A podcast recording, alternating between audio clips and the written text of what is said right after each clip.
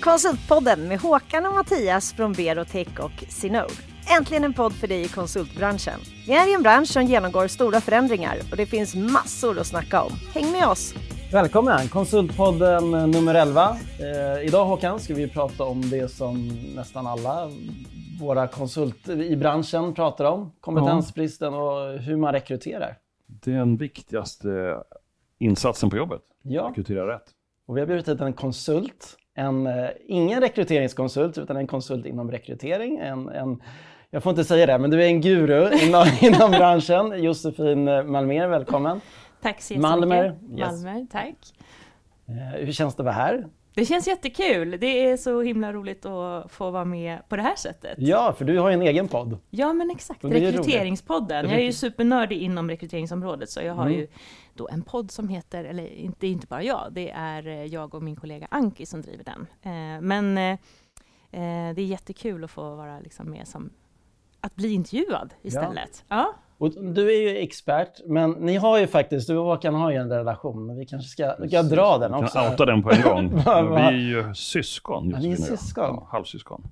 Ja. Vilket jag är jättestolt för. Så det är superkul. Jag med. Jag med. Och jättekul att se att Josefin och hennes kollegor har startat ett eget konsultbolag då för ett och ett halvt år sedan som heter Home of Recruitment. Jätteroligt och det går ju galet bra förstår jag.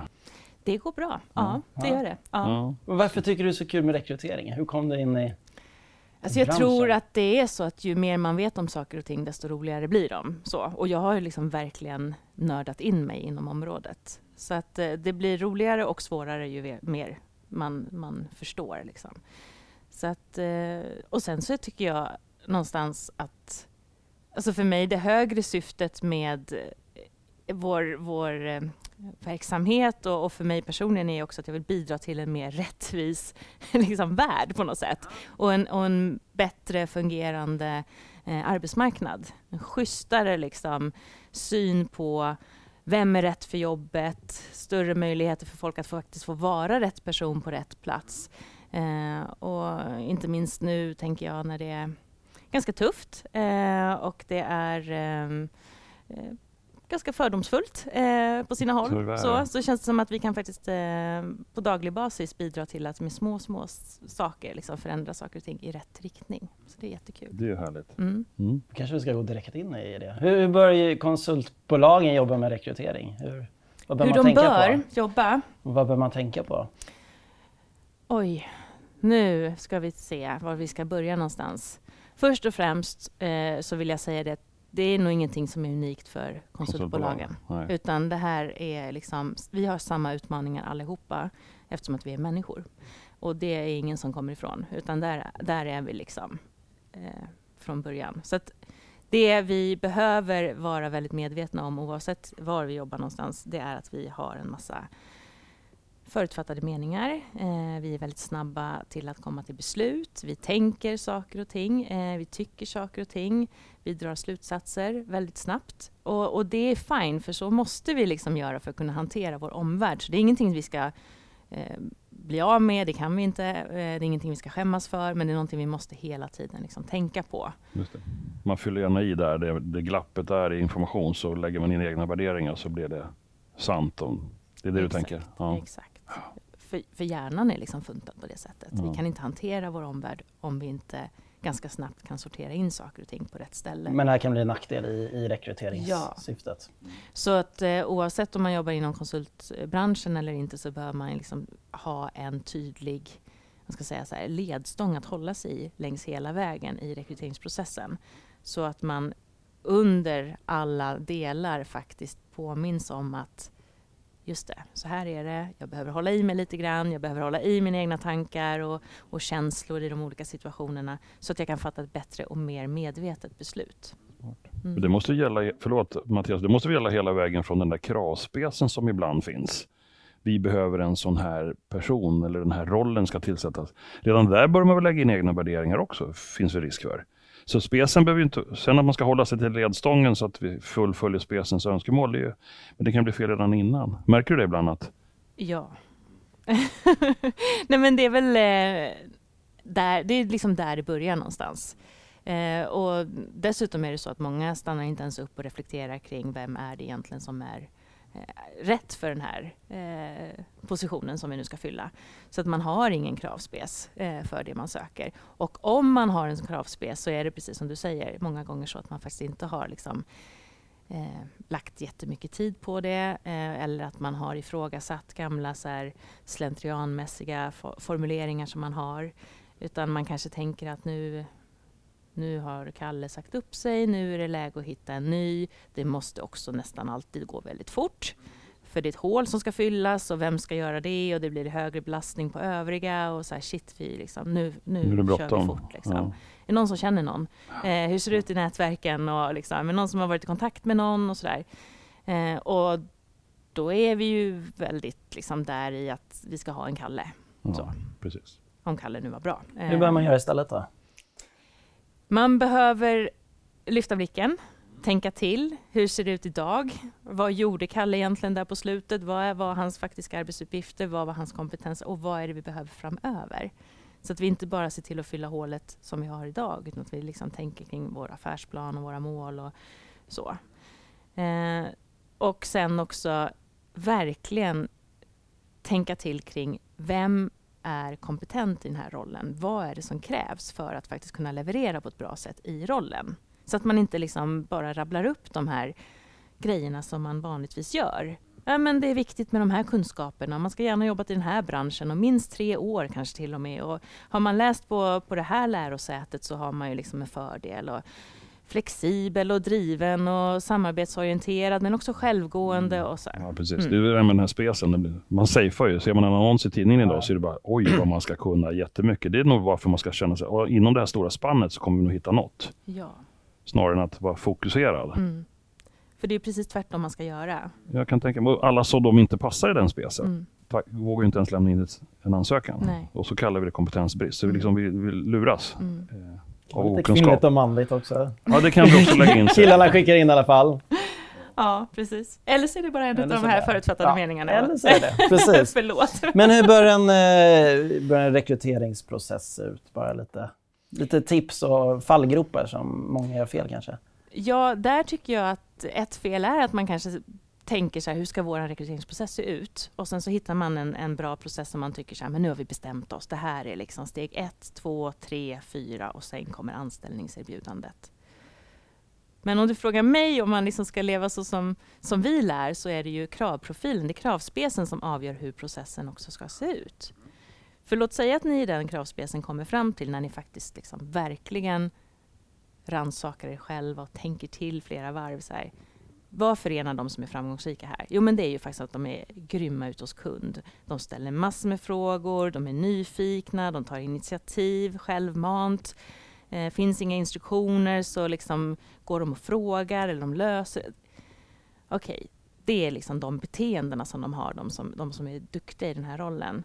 Vad mer har de gemensamt? Nej, men någon kommer från KTH, någon har typ en YH-utbildning, någon kanske bara har gymnasiekompetens.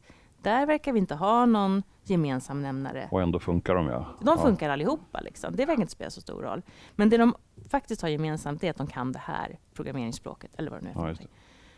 Då är det ju det som är kravspecen. Då är det ju liksom helt värdelöst att inleda processen med att gallra på lärosäten eller på antal års erfarenhet inom en viss bransch. Precis. Men man gör ju så för att man många gånger inte vet hur sjutton ska vi annars mm. göra. Liksom. Mm. Så det är kravspecen, det är där det börjar? Där och det är den som det. sätter processen, ja, vilka ja. man ska träffa? Den traditionella processen är ju ändå oftast liksom man går igenom meritförteckningar, mm. man kollar på LinkedIn-profiler, sen väljer man att ta in dem som man tycker ser ut att ha gjort rätt saker. Mm. Och så träffar man dem i en intervju och så ställer man lite frågor och så känner man lite efter om det här är en person som antagligen kommer bete sig så där som vi önskar. Mm. Och så har man flera intervjuer och sen så tar man referenser och sen bestämmer man sig. Men jag skulle påstå att den processen är oftast inte rätt. Mm. Nej. Hur ska, då, vi göra? Då, då, då, hur ska vi vill alla veta hur det är rätt ja. då. Ja.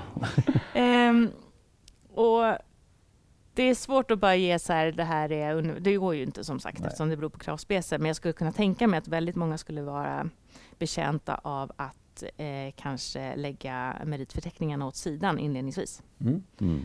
Och då undrar man ju hur ska man göra då? Liksom? Det låter ju jätteknasigt. Men om ni vet att det är de här skallkraven som krävs. Man behöver ändå ha jobbat inom branschen i två år. Man behöver ändå ha liksom, erfarenhet från här, den här tekniken. Man behöver mm. ha den här... Det går ju lätt att kolla det. Mm. Ja, och också utifrån kandidaterna. Alltså om ni nu vill, alltså vi antar att många brottas med kompetensbrist. Då måste man göra tröskeln så låg som möjligt för eh, de här potentiella liksom, kandidaterna att faktiskt söka. Så det som många gör nu, det är att man frångår det att man behöver skicka in handlingar. Utan man ställer istället några inledande frågor. Beskriv din erfarenhet från den här branschen. Just eh, vilka programmeringsspråk kan du? På mm. vilken nivå? Eh, engelska är viktigt i den här rollen. Kan du svara på den här urvalsfrågan på engelska och beskriva när du har nytta av din engelska i ditt dagliga arbete? Som någon form av ett, kanske enklare test egentligen, eller? Ja, eller snarare frågor. Frågor, ja. ja. Mm. Och de som sitter på någon typ av system för att hantera sina ansökningar har nästan alltid möjlighet att inleda processen med frågor istället. Det är supersmart. Mm. Är det så att kandidaten upplever det som trevligare sätt att, att, att, möta en ny arbetsgivare, även om man inte får jobbet sen, jämfört med det andra gamla sättet? Alltså där kandidatupplevelsen har du pratat jättemycket om. Ja, den ligger mig varmt om hjärtat. Mm. Den är ju väldigt viktig eh, av flera anledningar. Eh, men som svar på frågan, kanske inte nödvändigtvis liksom trevligare, men lättare. Var. Alltså, det är oftast enklare att svara på tre snabba frågor. Än att skriva personligt brev? Än att skicka in personligt mm. brev, som för övrigt är helt... Eh, det kan man ju bara liksom skippa helt och hållet. Mm. Det tycker jag. Ja. All right. Eh, eller mm. att uppdatera sin CV. Alltså, om du i ditt flöde till exempel identifierar att den här verksamheten, som jag ändå har span på lite grann, söker just nu folk. Spännande. Och så mm. klickar man in där och så står det så här Sök via den här länken och så ska man klicka en gång till och sen när man väl har kommit in dit så ska man fylla i sitt namn och sin ålder ja, och, alla, och så ska man ladda upp sin CV. Man skulle, och där har du tappat mig. Liksom. Max två klick bort, annars kommer inte jag söka ett jobb. Så, så om det istället det står i annonsen så här, sök ett jobb på en minut, eller två kanske. Då är det lättare. Ja. Ja. Det märker jag, vi använder ju, utan att vi ska outa en jättebra leverantör som heter Synod, men vi använder ert verktyg och då, då får vi spontanansökningar in till vårt företag och då märker man skillnaderna. Vi har de här som är vana med det gamla sättet, som skriver jättelånga mm. salmer om sig själva och skickar in bilagor och betyg från liksom prästbetyget från 1832 och det är på något sätt lättare att, ja då vet jag vad jag har framför mig. Men det kommer lika många och flera nu som bara skickar in sin telefonnummer mm. och mejladress. Mm. Hör av er om ni vill ha mig. Mm. Alltså, ja. Ja, en ju... helt annan attityd mm. och jag tror vi behöver verkligen förstå det. Att det... Men nu är det ju arbetstagarens marknad också. Verkligen. Ja, precis. Men eh, jag håller med, man ska göra det så enkelt som möjligt för, för kandidaten. Mm. Kandidatupplevelsen är jätteviktig. Jag är lite tillbaka till, till intervjun. För efter det så kanske ändå kommer en intervju, eller? Jag, jag har än så länge inte stött på en enda verksamhet som eh, har skippat intervjumomentet i sin urvalsprocess. Men där tror jag många gör kanske inte helt rätt. det finns säkert mycket fallgropar och mycket, mycket tips från dig. Ja. I intervjun. Ja, det gör det. Alltså det som är utmaningen är ju hela tiden vår subjektivitet. Och när vi sitter i intervjusituationen så är det såklart att vi liksom får en massa känslor. Eh, ja. så vi använder ju vår magkänsla där eh, på gott och ont. Den är ju jätteviktig, det måste ju kännas bra sådär, men den behöver utmanas längs vägen. Och det finns ju vissa eh, klassiska liksom, eh, felsteg som vi gör. En är ju den uppenbara att vi inte har liksom förberett frågor som hänger ihop med den rollen som vi ska rekrytera till. Vi måste ändå hushålla med den tiden som vi har avsatt för det här mötet. Det, är inte, alltså, det ska ju vara ett trevligt samtal, men det är ju ändå inte bara ett samtal över en kopp kaffe. Liksom. Det är inte vilket möte som helst, utan det är ju ändå en intervju. Så att man har preppat med frågor som hänger ihop med den rollen som man rekryterar till. Så att det inte är så att man går in där och bara ja, men eh, kul, eh, hej, kan du berätta lite om dig själv? Så. Det här, med, det här är våra värderingar, vad tänker du om dem? Ja, men de känns jättebra. Ja. Mm. Utan att man har tänkt till. Och det upplevs ju också av kandidaterna som väldigt proffsigt. Eh, och kandidaterna, enligt de studier som jag tagit del av, det de önskar i intervjusituationen, det är att bli rättvist bedömda. För det som också väldigt många gånger händer, som också är en klassisk sån här fälla att gå i, det är att man inleder med att prata om verksamheten och sig själv och sitt eget ledarskap, om rollen och teamet och sådär. Och sen har liksom en halvtimme av den här timmen gått och sen kommer lite frågor från kandidaten och sen helt plötsligt så bara, oj just det, men du, eh, varför ska vi anställa dig? Sådär. Och då går kandidaten därifrån med en känsla av att så här, du har ingen aning om vem Nej. jag är. Det är en klassiker, det kan jag förstå. Men samtidigt så är det ju det är så hård marknad nu så att eh, företagen måste ju också på intervjun verkligen sälja, in, sälja in sig, mm. tror jag. Och hur gör man det? Ja, men det gör man innan. Det måste man ja, på ett annat ställe. Man kan inte sitta och slösa bort. Jag, jag håller med Josefin där, för det, det är så som ibland mm. säljare gör mot kunder. Att man åker ut och berättar om sin Nej. förträfflighet i 45 minuter. Så sitter en stackars kund där som har avsatt en hel timme. Mm. Man ska ju vända på den dialogen ja, också och vara verkligen närvarande för kunden. Och i det här fallet är ju vår kandidat en kund. Alltså vem är Absolut. du Mattias? Det tycker jag är en bra, alltså, bra man får liksom se det så. Kandidat är en kund. Men en annan fråga kring det ämnet. Nu pratar vi utifrån perspektivet att vi är rekryterare med vilka fallgropar, alltså kandidaten har ju också en, en saying i det här samtalet. Vad brukar de, de vill också ha lite mysigt och vill anpassningsbara och svarar rätt på rätt saker och värderingarna, ja de stämmer med mig. Och, alltså när, när börjar det liksom lukta lite att man bara glider med? Finns det sådana samtal också som du märker att kandidaten är så sugna på jobbet så att man är inte riktigt ärlig? Kan det hända? Det kan säkert hända. Eh, jag tänker nog att de flesta kandidater går till intervjusituationen också med en tanke om att nu ska jag utvärdera om det här är någonting för mig. Mm. Så. Eh, de har att välja och vraka i. Eh, många av dem i alla fall. Just så att man kliver in i det där mötet och förväntar sig liksom att få en proffsig eh, mm en proffsig hantering. Precis. Både att få eh, information till sitt eget beslutsunderlag men också mm. att få ge relevant information till dig som ska fatta beslutet. Och ibland är det inte på samma möte. Nej. Ibland kan det vara ett första möte som, som är till för kandidaten att fatta sitt beslut kring om han eller hon vill gå vidare till nästa steg. Mm. Men ibland sker det i samma möte och då tycker jag att det är bra att man är tydlig med att liksom, det här vill vi ge dig så att du kan bestämma dig. Och nu har vi också förberett några frågor så att vi kan ta reda på information som vi behöver för att kunna bestämma oss. Liksom. Mm. Så att man är väldigt tydlig med det.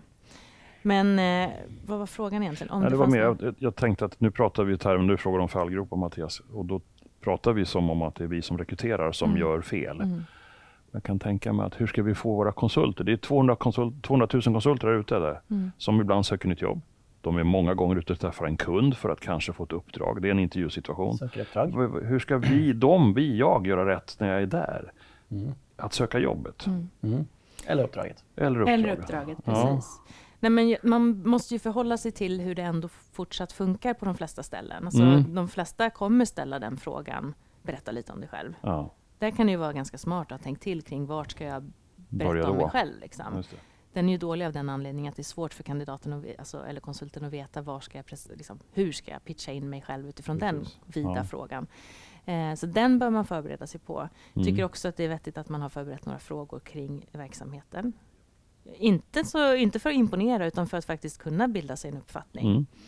Mm. Eh, klassikern dina tre främsta styrkor. Eh, så, som vi försöker mm. eh, nöta bort, mm. men den finns i, mm. ju väldigt många gånger med i intervjun. kan man också tänka till kring. Eh, och eh, har, har, kun, eller har liksom intervjuande rekryterande chef någonstans lärt sig att jobba kompetensbaserat så kommer hon eller han att ställa frågor om beteenden under intervjun. Mm, kan du ge ett exempel på en situation när du gav bra service gentemot en kund? Så att man är beredd på att man också får kanske tänka till kring tidigare situationer och beskriva hur man gör. Eh, Precis. Den är svår att förbereda sig på. Mm. Och det är också anledningen till, en av anledningarna till att det är ett bra sätt att intervjua. Men att man som, som liksom, i intervjun vet att det kan komma. Den sortens fråga kan komma mm. istället för att rabbla upp vad man har gjort. Mm. Utan snarare hur och mm. vad, vad händer med dig då när det, när det här händer. Det tror jag är bra. Mm. Ja. Eh, och hur många intervjuer borde man ha i en process? Det finns väl inget rätt eller fel, men Nej, det gör det ju inte. Det, kan, det är som sagt, det beror på kravspecifikationen. Det beror också på hur många som är med och fattar beslutet. Hur många behöver träffa den här personen för att vi ska kunna bestämma många oss. Många konsultbolag har ju att man får träffa en konsult också. Ja. Vilket jag tycker är väldigt bra. Mm. Det är jättebra. Och då är ju frågan om den konsulten har vad, har den liksom ett veto eller kan den liksom komma... Vad är syftet med det mötet? För det tror jag man ska tänka till Det är nog lite olika. Mm. Vad är syftet med varje moment i processen? För eh, ett syfte kan vara att nu får den här konsulten träffa någon från oss för att kunna bilda sig sin uppfattning eller för att få mer information om de specifika uppgifterna, för det kan inte jag kanske ge, för jag kan inte det på den nivån eller vad det nu är. Men att det är uttalat vad syftet är. Så att, eh, ja, så att alla vet, så att det finns en transparens kring det. Så hur många intervjuer det ska vara tycker jag beror på hur mycket man behöver undersöka. Och har man flera intervjuer så kanske man också ska tänka till kring vad ställer vi för frågor i de olika. Så att inte man går på intervjuer och får säga samma, svara på samma frågor varenda gång. Det, så har vi gjort ibland, vet jag. Mm. När vi är flera ja, säljare som vill träffa samma konsult mm. så tenderar det till att frågorna blir ungefär lika. Yes. Och det är ingen bra kandidatupplevelse Nej. på något vis. Hur, hur, hur ligger vi till i branschen, i, liksom, vi alla som håller på med det här? På en skala 1 till 10. Du kämpar och känner att ja, men vi jobbar för rättvisan och jämlikheten. Mm. Ja, det ska liksom. Ja. Hur, vad är vi? Hur långt har vi kvar? Men jag måste ändå säga det att den här kandidatbristen, kompetensbristen som finns eh, tydligt i, viss, alltså i alla branscher, men, men liksom kanske har funnits ännu längre i ja, IT-teknikbranschen, har ju också alltså, den positiva sidan av, av, den delen är ju att man har varit tvungen att faktiskt tänka till lite grann. Både skärpa till sig kring så här kandidatupplevelsen. Visst, den här personen kanske inte är aktuell för oss just nu, kanske inte någonsin, men han eller hon sitter på sitt nätverk och det är jätteviktigt vad han eller hon säger om oss. Så den, där ligger ni ju kanske, jag vet inte, jag kan egentligen inte uttala mig, men jag tänker mig att där kan man ligga lite bättre till. Jag hoppas vi gör det, för konsultbranschen är så liten. Alla hoppar runt. Så det, ja. Och det som ni säger här med att kandidaterna också är kunder, eh, det är ju också väldigt tydligt, tänker jag mig, att, eller beställare eller leverantörer eller liksom mm. vad det nu är. Mm. Eh, och, och, det gör ju också att man kanske tänker till lite mer kring hur man hanterar. Vi pratar ibland om kundidater. Alltså det är viktigt ja, det, att, det, det är väldigt ord. mycket som är likt en mm. Eh, kundresa ja. att vara en kandidat också. Man ska liksom underlätta för konvertering längs vägen och liksom ja. hålla, hålla, hålla dialogen. Hålla och, dialog. och även om det blir ett nej. Ja, precis. precis. Och inte att de hamnar ner i något slags svart hål där alla två, tre och fyra år har landat. Liksom. Utan att man underhåller dem som faktiskt någon gång har visat intresse mm. för oss. Mm. Och det hoppas jag och tror att, att man kanske är bättre på.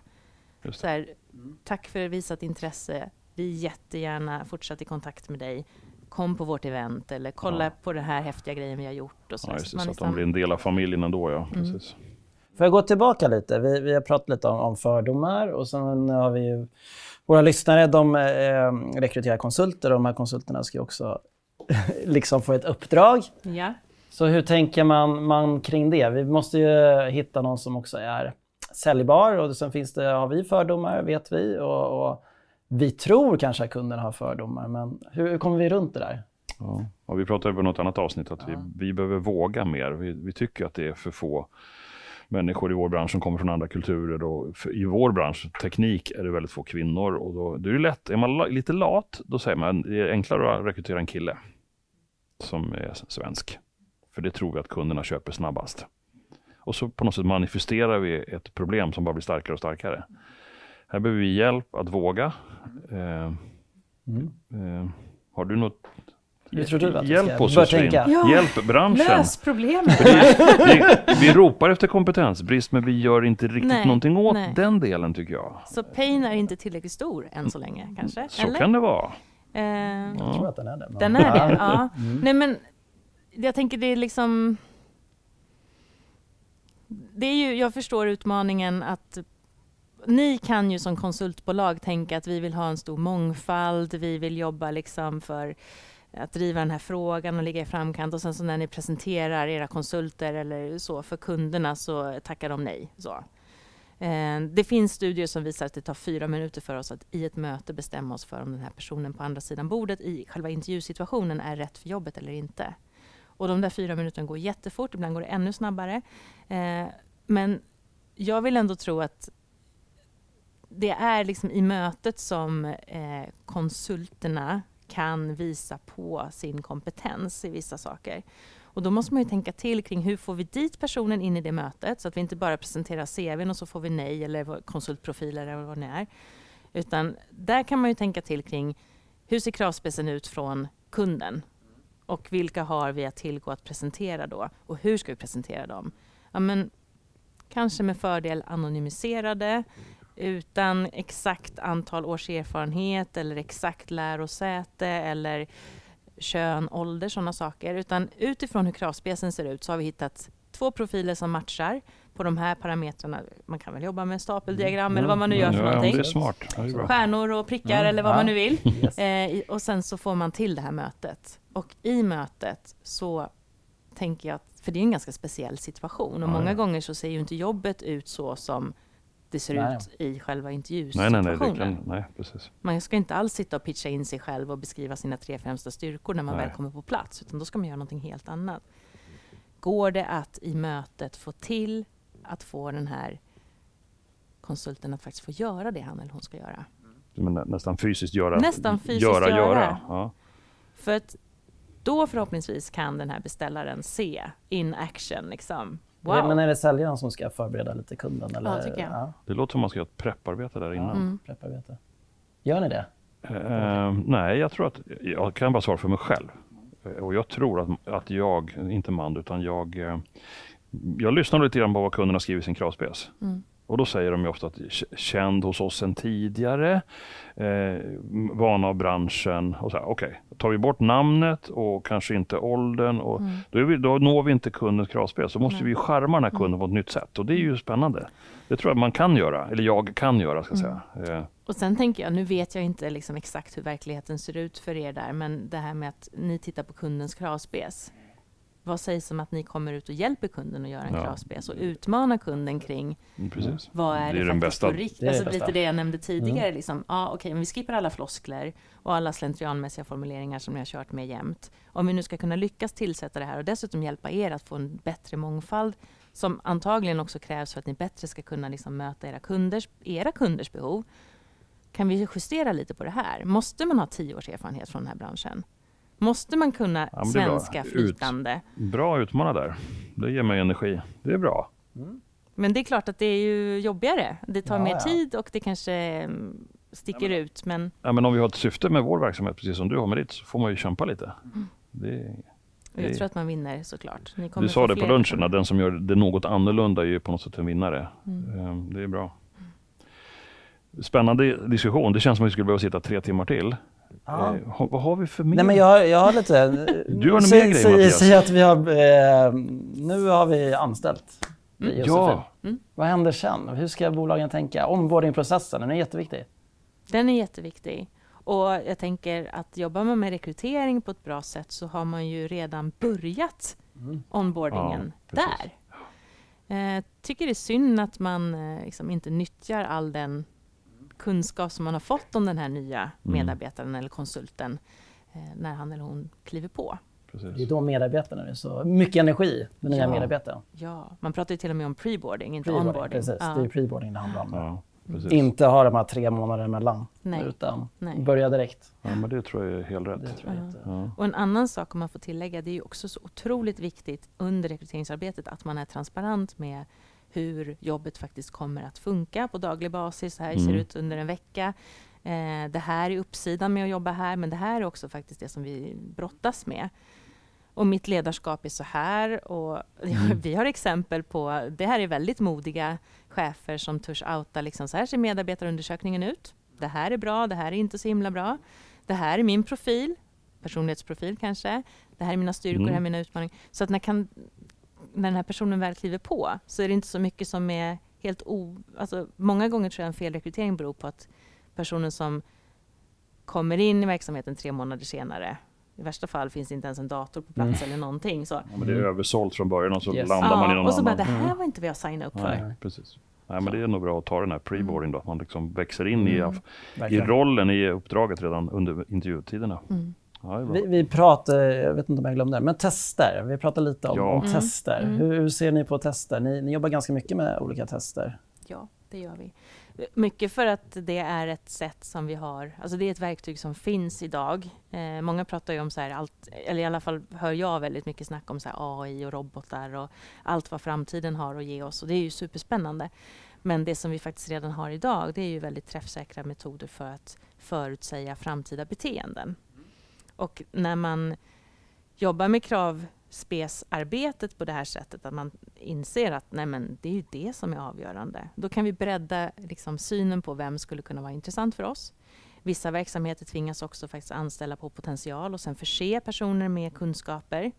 Vi har Handelsbanken IT som eh, företag som vi samarbetar med, där man inte eh, har eh, kunnat hitta COBOL-utvecklare. Mm. COBOL, COBOL. Ja. Kobolt, det förstår jag. De finns ju knappt mm. kvar. Mm. Och där har man istället varit, alltså varit tvungen att titta på potential och sen har man skapat en, en, liksom, en skola för det här när personerna väl kommer på plats. Och då behöver man ha verktyg för att identifiera potential, för det är jättesvårt att göra i en intervjusituation. Precis. Och då kan vi skippa och kolla, då kan vi till exempel köra helt CV-lös rekrytering. Så. Och vi skippar färgerna? Ja, precis. Det är bra. Det måste vi ta upp också. Ska man använda, vilket jag, jag slår ett slag för, att använda objektiva testverktyg i rekrytering, men då får det inte vara fel verktyg. Alltså det får inte vara verktyg som mäter typer, där man får fram till exempel att man är gul, som jag är uppenbart. Mm. Eh, röd, gul, grön mm. eller blå. Så. Eller ENFP eller vad det nu är för någonting. Utan det ska vara verktyg som mäter någonting som kallas för Big Five. Okej, okay, vad är Big Five? Vad står det, det för? Det är femfaktormodellen och det handlar om, det är liksom en vedertagen modell inom arbetspsykologin som visar att det är fem breda faktorer där vi skiljer oss åt som individer. Och de här sakerna är stabila över tid och de går att fånga med tester och de förutsäger framtida beteenden. På ett ganska träffsäkert sätt. På gruppnivå så kan vi se att de här individerna har bättre förutsättningar sannolikt än de andra att faktiskt agera till exempel konsultmässigt. Mm. Intressant. Mm. Mm. Det vore ju bra. Ja. att Jobba med sådana tester. Ja, verkligen. Mm. Bra, men ja. eh, det är jättespännande här. Ja. Har du något annat bara? Vad, vad, är det som rör sig i rekryteringsbranschen? Är det AI och robotar? Eller vad, vad, vad? vissa, vissa vill ju liksom prata om de sakerna väldigt mycket. Vi pratar snarare om det vi kan göra nu och då är det mycket CV-lös rekrytering som vi mm. håller på med. Mm. Eh, och det ligger ju i linje med allt det som vi har pratat om under podden egentligen. Att Just tänka det. nytt och annorlunda och bredda, bredda synen på vem är kompetent. Så. Så den och sen också väldigt mycket mer fokus på kandidatupplevelse. Yep. Förr har man lagt mycket krut och, och, eh, resurser och massor med pengar på employer branding. Det gör man fortfarande. Men nu inser man också att hur vi faktiskt hanterar personerna när de väl söker jobb mm. kanske minst lika viktigt. Precis. Det är employer branding i praktiken. Så där är det också väldigt mycket fokus. Ja, det kanske avslutande tips då? Ja, ett, ja, jag tänkte också på det med CV-lösa rekrytering. Tänk när vi kan ha CV-lös försäljning av konsulter. Mm. Det är först då det kommer funka hela vägen kanske. Mm. Det vore spännande mm. att jobba för det. Mm. Men har du något bra tips Josefin på någon bra gäst som vi skulle ja. glädja våra lyssnare mm. med? Någon Precis, gång? jag har ju fått snurra lite på den. Jag, ja. jag tipsar er om John Mellqvist. Mm. Han är framtidsspanare, mm. PR-konsult och han är väldigt eh, aktiv kring frågan om, som han kallar det, ålderism. Och det är mm. en av de här förutfattade meningarna vi har kring hur ålder avgör lite grann hur vi beter oss och vad mm. vi kan och vad vi har för mm. förmågor och så. Just hur snabba vi är och hur mm. lätt eh, upplärda vi är och så. Ja. Så att han... Eh, ja. Det är jätteintressant. Det blir bra. Ja. Bra tips. Ja. Ja, det tror vad kul. Det är, nu har fått jättemånga bra tips. Ja, hoppas att eh, alla där ute har lyssnat ordentligt nu. För det här handlar om jämställdhet och rättvisa. Och jag ja. pratade ganska snabbt, men jag hoppas att det funkar. Ja, det funkar det. Annars får man spela upp det lite långsamt. Ja, men precis. Man kan ju justera det. Ja, så kan man lyssna på din uh, rekryteringspodden också. Ja. Om man vill ha ännu mer djupare Där tips. finns 30 avsnitt just nu. Oj, men ligger lite före oss. Jag ligger lite, jag ville bara få det sagt. men, eh, och det är ju väldigt olika nivå på dem och olika längd också på dem, men allting kretsar kring rekrytering. Mm. Bra. Stort tack Josefin för att du var med idag. Stort tack. tack. Jag fick vara med. Ja, tack. I Konsultpodden avsnitt 11 träffade vi Josefin Malmer som är grundare av Home of Recruitment. Sen hörde du Mattias och Håkan på Synod och Berotech också. Och vi spelade in och producerade på Septemberfilm.